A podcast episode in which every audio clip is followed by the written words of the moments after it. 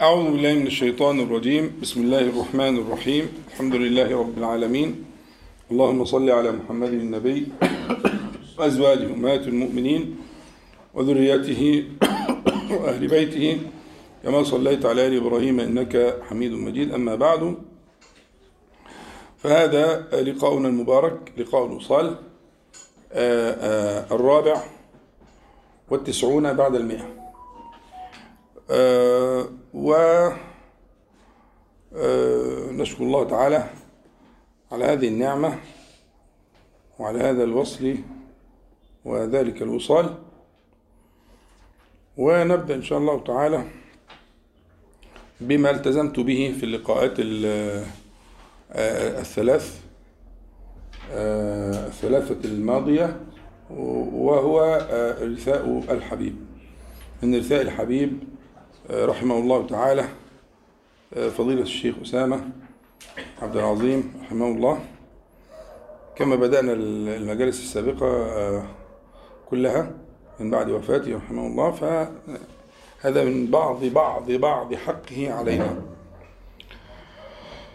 القصة المرة دي قصة، وأنا بتعمد أقول قصص يعني كانت يعني لم يرها كثير من الناس، وبعضها لم يرها غيري، يعني عشان غيري يقول القصص اللي شافوها، فحتى يجمع ذلك في في في جامع كبير لمنقبه رحمه الله تعالى.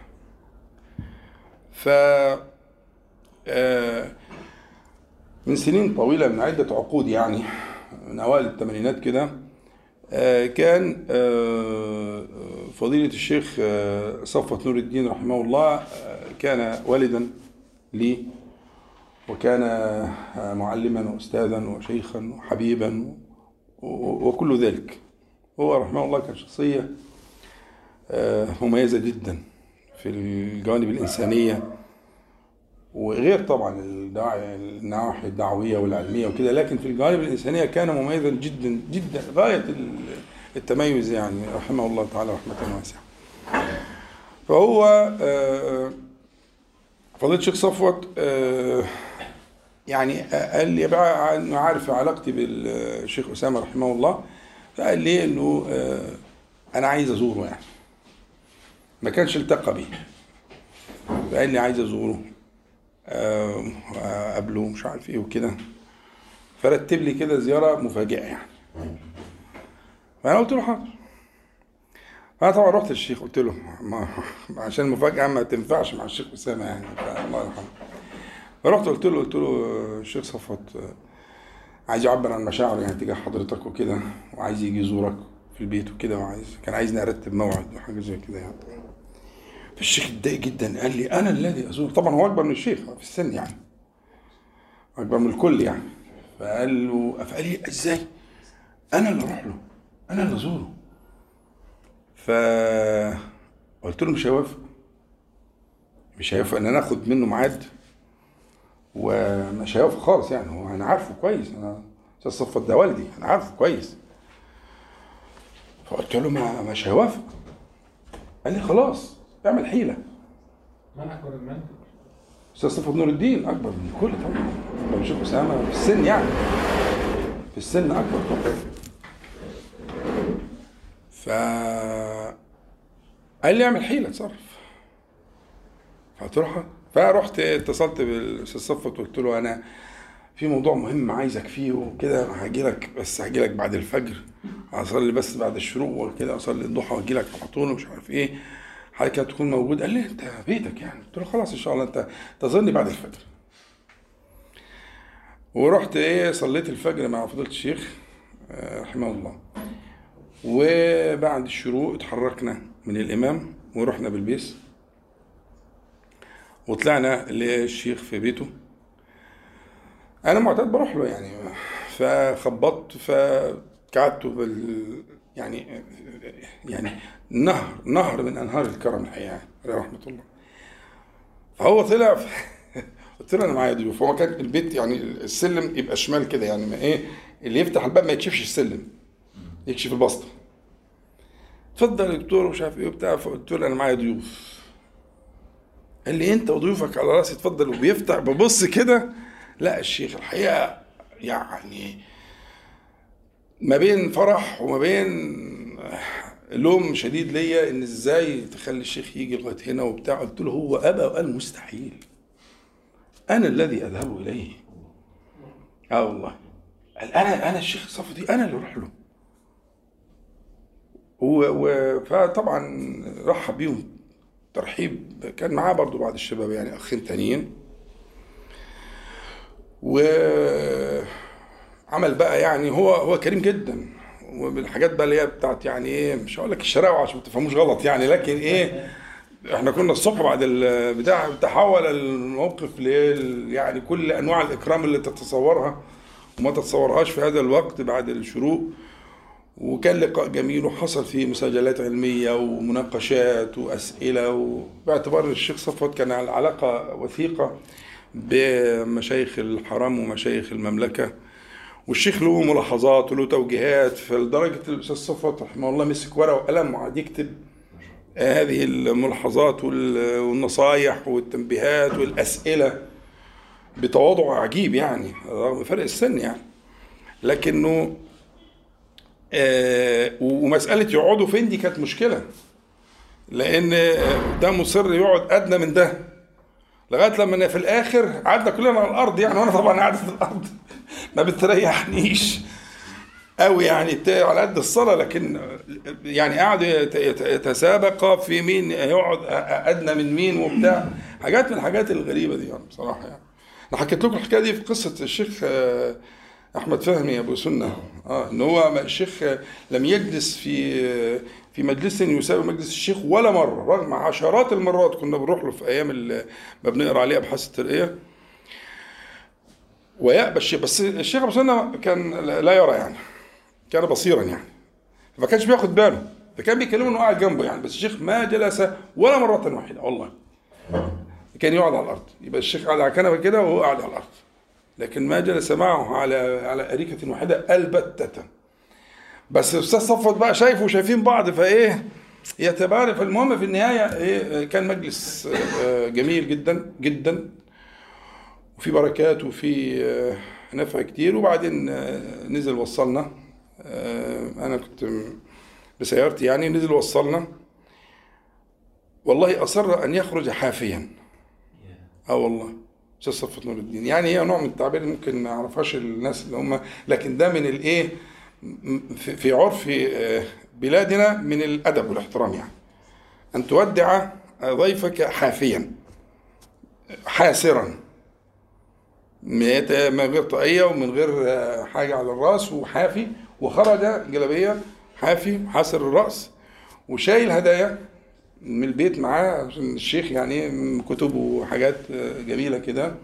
والشيخ كان عنده هواية عجيبة جدا، كان عنده عامل نول كده بيعمل بيمسك فيه حاجات ويجلد بإيده. الشيخ صفوت الله يرحمه حطه في المكتبة، كان يقضي فيه وقت كده ويعمل يعني حاجات شكلها جميل، ويجلد كتب بتجليد خاص بنول هو عامله بايده. فخد حاجات من الحاجات الجميله دي كهديه لسيدنا الشيخ رحمه الله، رحمهم الله، ونزل بقى معانا. ورحم الله من كان معنا، كان معانا برضو ناس من الذين سبقونا يعني، ده الاثنين الله يرحم الجميع يعني، الاثنين اللي كانوا معايا مع الشيخ يعني سبقوا رحمهم الله. فالمهم لغايه باب العربيه وهو نازل حافي وشايل حاجه كده على ايديه، اشيل منه يا استاذنا ما ينفعش، يقول لي ابدا. لغايه ما وصلنا لغايه العربيه وحطها بايده في العربيه، ودع الشيخ وده واقف لغايه لما انطلقنا ومشينا. وترتب على ذلك بعد ذلك بقى فوائد كتير، لان هو الشيخ صفوت كان رحمه الله كان بيشطبوا في مسجد التوحيد اللي في بلبيس، اللي هو صرح ضخم جدا، مسجد ومدارس وعيادات وحكايه، حاجه كده ايه من اوائل الحاجات اللي اتعملت في الوقت ده. طبعا احنا بنتكلم في اوائل الثمانينات يعني، حاجه كانت ضخمه جدا. فقال له يعني دعاه ان هو يجي يعمل درس ومحاضره في مجمع التوحيد، وشيخ اسامه وافق رحمه الله. ودي بقى تبقى الجلسه الثانيه ان شاء الله، لان حصل في اللقاء ده اللي هو ما جبنا بقى الشيخ بعد كده ودرس في جامعه التوحيد في بلبيس، كان يوم مشهود حقيقه يعني، وحصل فيه مواقف جميله جدا ولطيفه جدا. والشيخ صفت بقى كان اول مره يسمع الشيخ مباشره، يعني يقعد يسمعه يعني ويشوفه كده، فكان رد فعله برضو ندخر اللقاء القادم ان شاء الله. فحقيقه يعني يوم محفور في في ذاكرتي ولا انساه. ما رايت من هذه المباراه والمنافسه في الاخلاق وفي الدين وفي العلم حقيقه يعني، في الاخلاق وفي الدين وفي العلم رايت عجبا، فرحم الله تعالى الجميع والحقنا بهم في مستقر رحمته سبحانه وتعالى. أه بسم الله.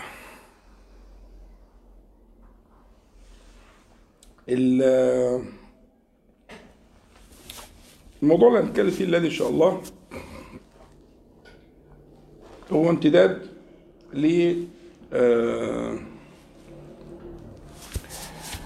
لما قلت لك قبل كده، يعني إن أردت أن تدل نفسك أو أن تدل غيرك على أول الطريق وربما على عين الطريق وعلى حقيقة الطريق إلى الله تبارك وتعالى. والطريق إلى الله موصوف في القرآن كتير، السبيل والطريق والنهج إلى الله سبحانه وتعالى. فقلت لك دلني أولا على جمال الله تعالى. نتفقنا أن أسماء الله تبارك وتعالى بتنقسم من جهة الدلالة والمعنى إلى أسماء جلال وأسماء إكرام أو جمال. وقلنا أن ده الذكر اللي بنقوله بعد الصلاة، اللهم أنت السلام ومنك السلام تباركت يا ذا الجلال والإكرام. وقولك يا ذا الجلال والإكرام يجمع كل الأسماء الحسنى والصفات العلى، يعني ما فيش صفة ولا اسم من أسماء الله تعالى يخرج عن إيه؟ ها؟ عن الجلال والإكرام. فالجلال والإكرام إذا قلت يا ذا الجلال والإكرام يعني ناديته بكل أسمائه وصفاته. دي قيمتها، عشان كده دي مشروعة في الإيه؟ دبر الصلاة. وزي ما اتفقنا أنت السلام يعني سلمته في ذاتك وفي أسمائك وصفاتك من كل نقص وعيب. السلامة، السلام يعني السلامة، سلامة من كل عيب ونقص. منك السلام يعني فعلك، فمنك السلام يبقى أسماء الذات وأسماء الإيه؟ الأفعال، صفات الذات وصفات الأفعال. يبقى أنت السلام صفات الذات، ومنك السلام صفات الإيه؟ ها؟ كل ذلك فعلك وقضاؤك وحكمك وكل شيء منك سلم، سلم من نقص وعيب وغياب حكمة عشوائية. مفيش كلام من ده. الحكمة الشيء في زمانه ومكانه وموضعه وحجمه، ها؟ الأقدار كلها كذلك. فإذا اتفقنا على كده، احنا اتفقنا انه المرة اللي فاتت من المرات السابقة لما بدأنا المشروع الجميل ده، الفكرة كان انت لو عايز تكلم حد او عايز تكلم نفسك، عايز تكلم حد يهمك، تفتح له باب الى الله سبحانه وتعالى. واللي اهم منه لو عايز تكلم نفسك، اللي اهم من الحد ده، هو انت بتكلم نفسك؟ هتبقى مصيبة لو ما بتكلمش نفسك. أنا قلت لكم الكلام ده، اللي ما بيكلمش نفسه مسكين. لازم تكلم نفسك، لازم تحكي تحكي معها وتراجعها، وإن رفعت صوتا بذلك فلا بأس. ها؟ والأدلة على كده في الكتاب والسنة كتير، وارجع بقى للدروس القديمة، أنا شرحت الكلام ده بالتفصيل. وهذه هي الخلاصة، لابد أن تراجع نفسك وأن تكلمها وأن تناقشها وأن تطرح عليها الأسئلة وأن تسمح لها بطرح الأسئلة. حوار، ما في حوار بينك وبين نفسك عشان تستخرج المكنون.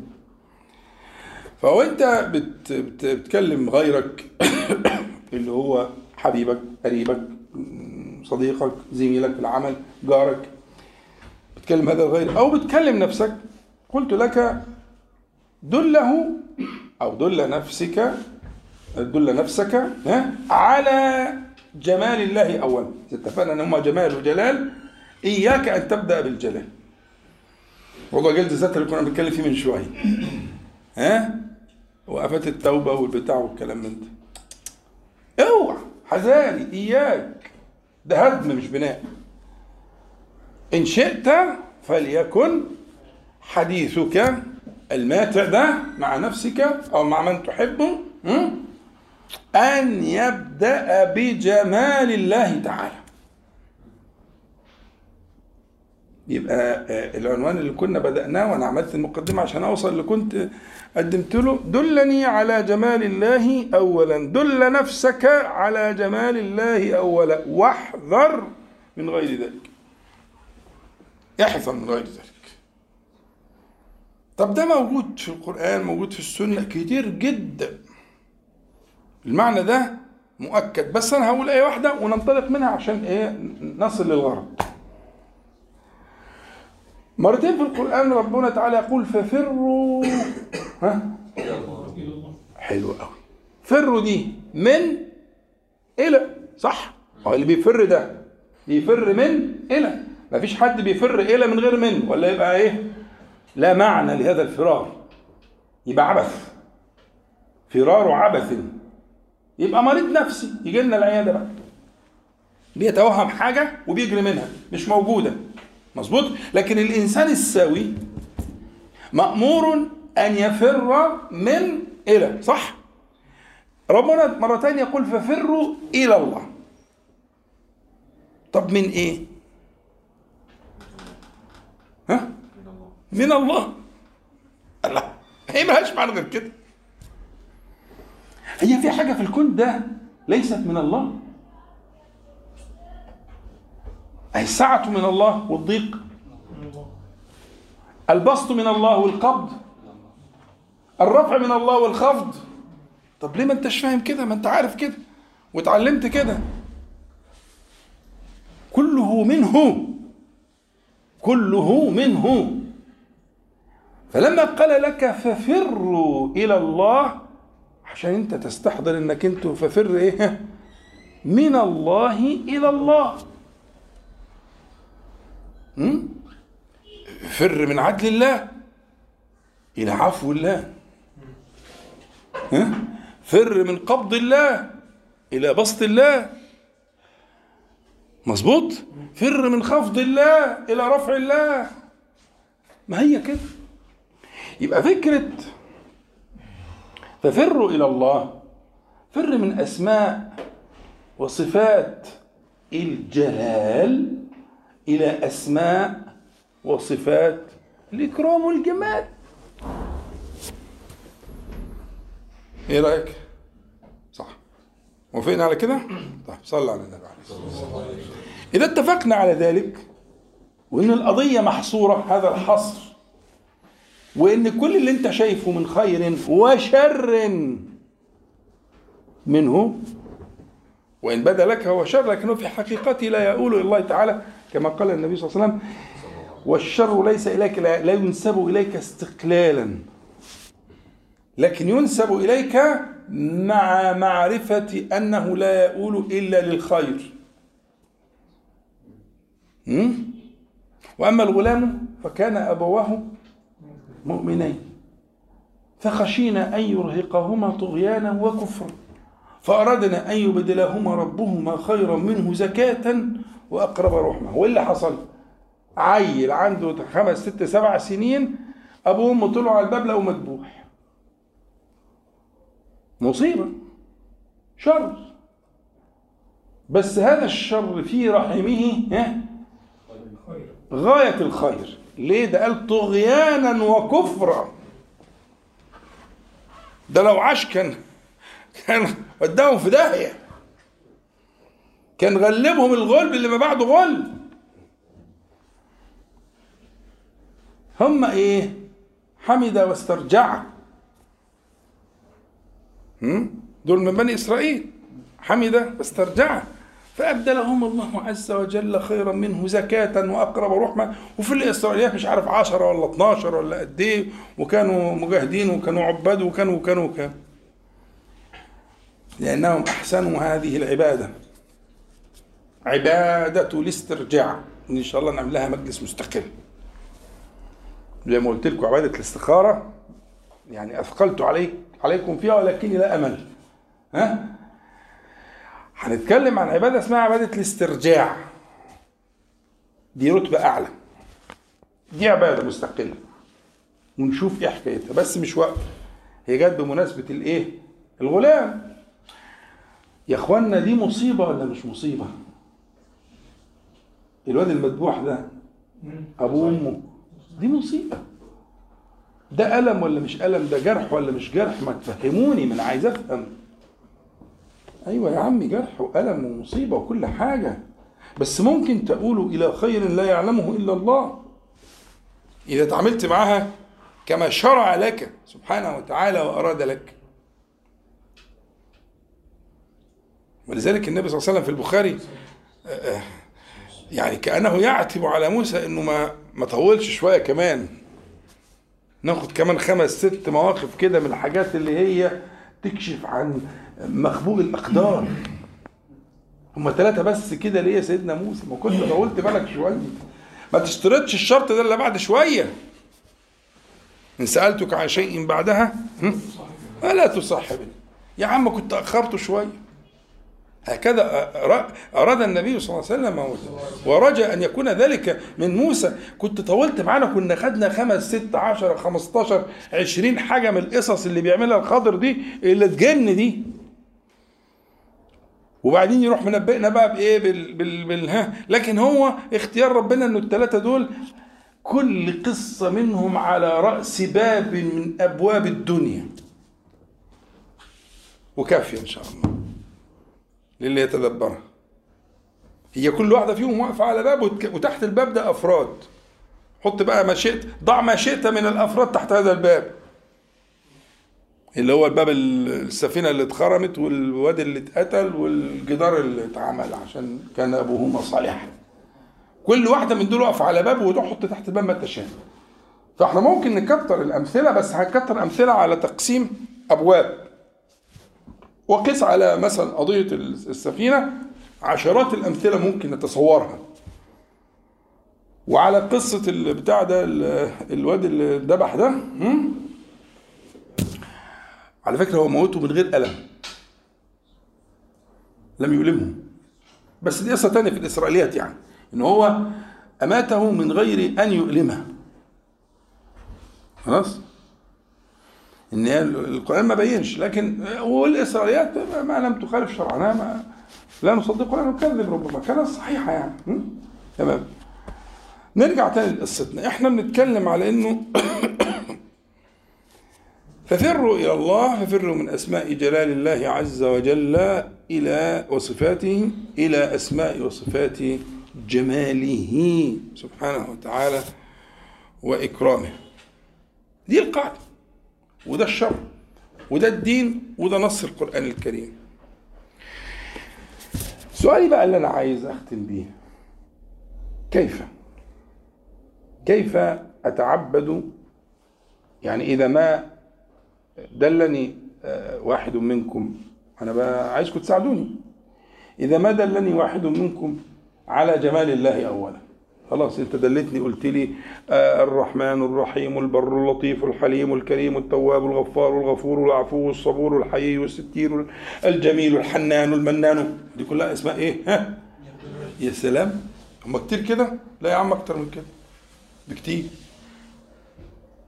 ان لله تسعة وتسعين لا يحصر اسماء الله تعالى. ها؟ يبقى احنا بنقول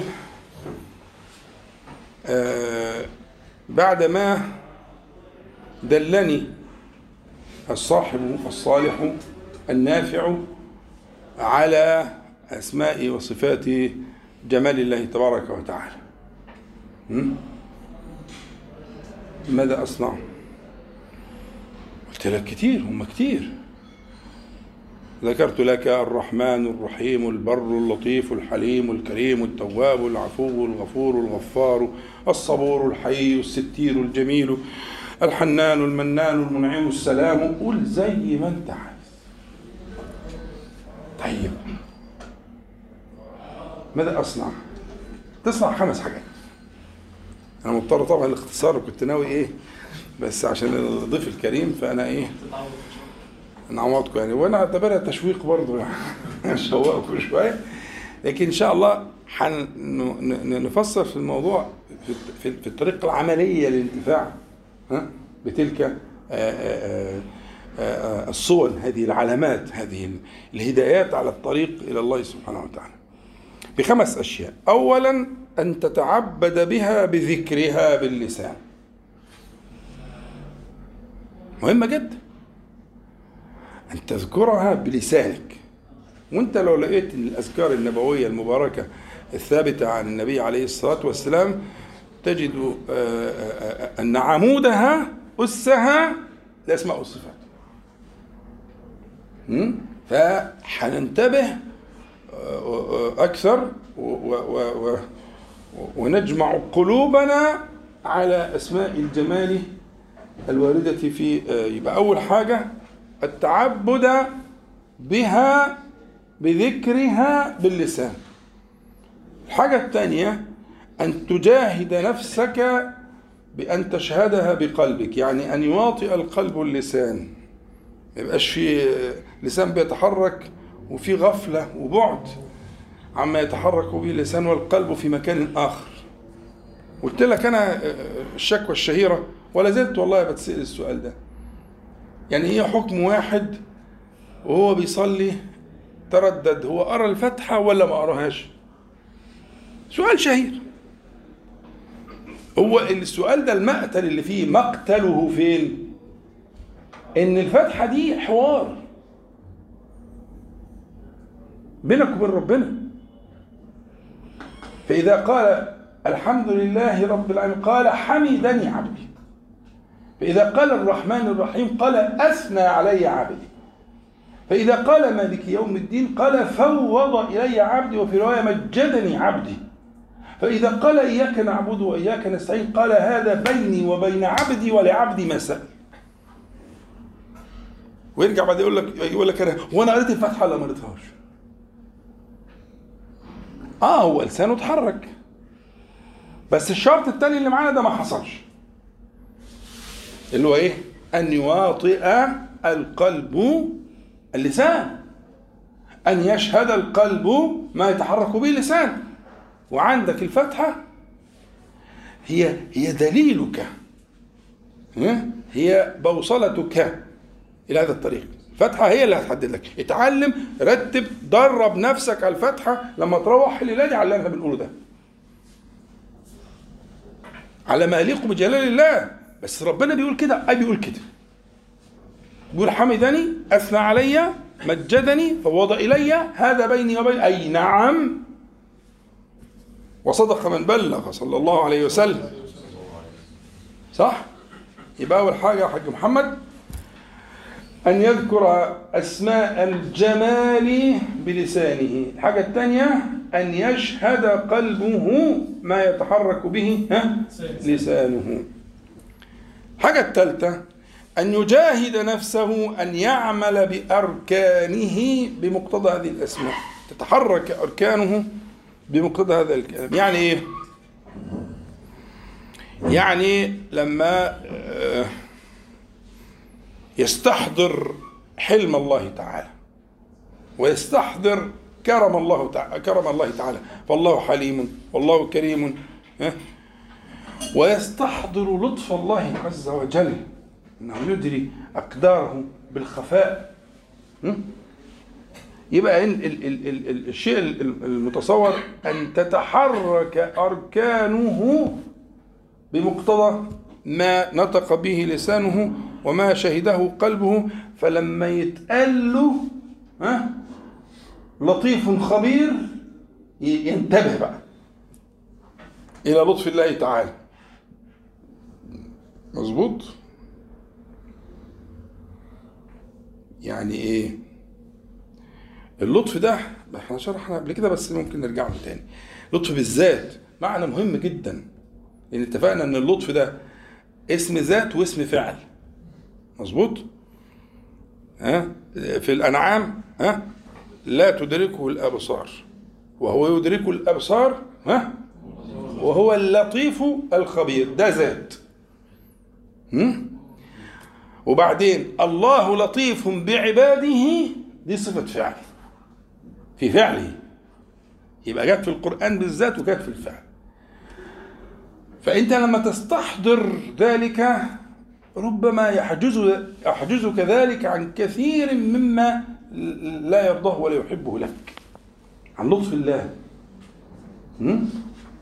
وأنه حال بينك وبين قلبك بلطفه الخفي.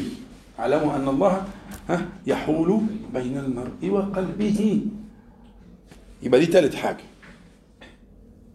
رابع حاجة في منتهى الأهمية، مش قلت لك خمسة؟ طيب أنت لك في ذمتي اتنين باقيين. رابع حاجة إيه؟ أن يتخلق بمقتضى أسماء الجمال بين الخلق. ربنا سبحانه وتعالى يقول الراحمون ها يرحمهم الرحمن، يرحمهم من في الأرض يرحمكم. فإذا ده دليل وغيره أدلة على أن التخلق بمقتضى أسماء الله تعالى وصفاته محبوب إلى الله تعالى بل مأمور به.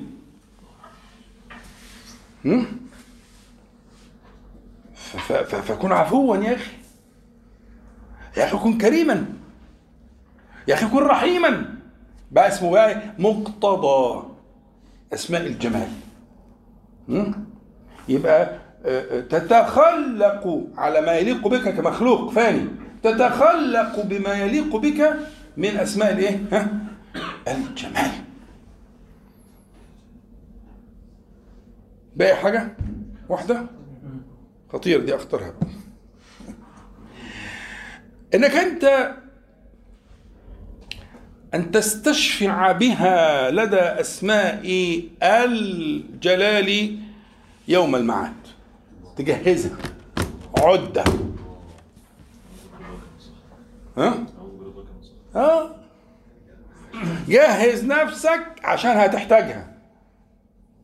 أعوذ برضاك من سخطك ومعافاتك من عقوبتك وأعوذها يلا قول بك منك، بك منك. مش احنا لسه يفروا إلى الله أهي. بك منك لا أحصي ثناء عليك أنت كما أثنيت على نفسك. الله الحكاية هتقلب جد. أي أيوة والله، ده أنت واخدها من أول ما فتحت عينك على التكليف وتستصحبها إلى يوم المع إلى يوم الحساب وتعدها لتستشفع بها. وأعظم ما يستشفع به أن يستشفع بأسماء الله تعالى وصفاته، أجل ما يستشفع به الإيه؟ المستشفع. ها؟ فأن تستشفع بها يوم المعاد لدى أسماء الجلال. الانتقام بقى والحساب والها والدنيا دي أنت مجهز من كثرة ذكرك وشهود قلبك لتلك الأسماء، ورتبت نفسك وطول عمرك عمال تجاهد بقلب وأركان وتتعامل بين الخلق بها وبمقتضاها. أنت بتعد الإيه بقى حلو للمعاد، لأن تشفع لك أسماء الجمال لدى أسماء الجلال، لأن تشفع لك صفات الجمال لدى صفات الجلال.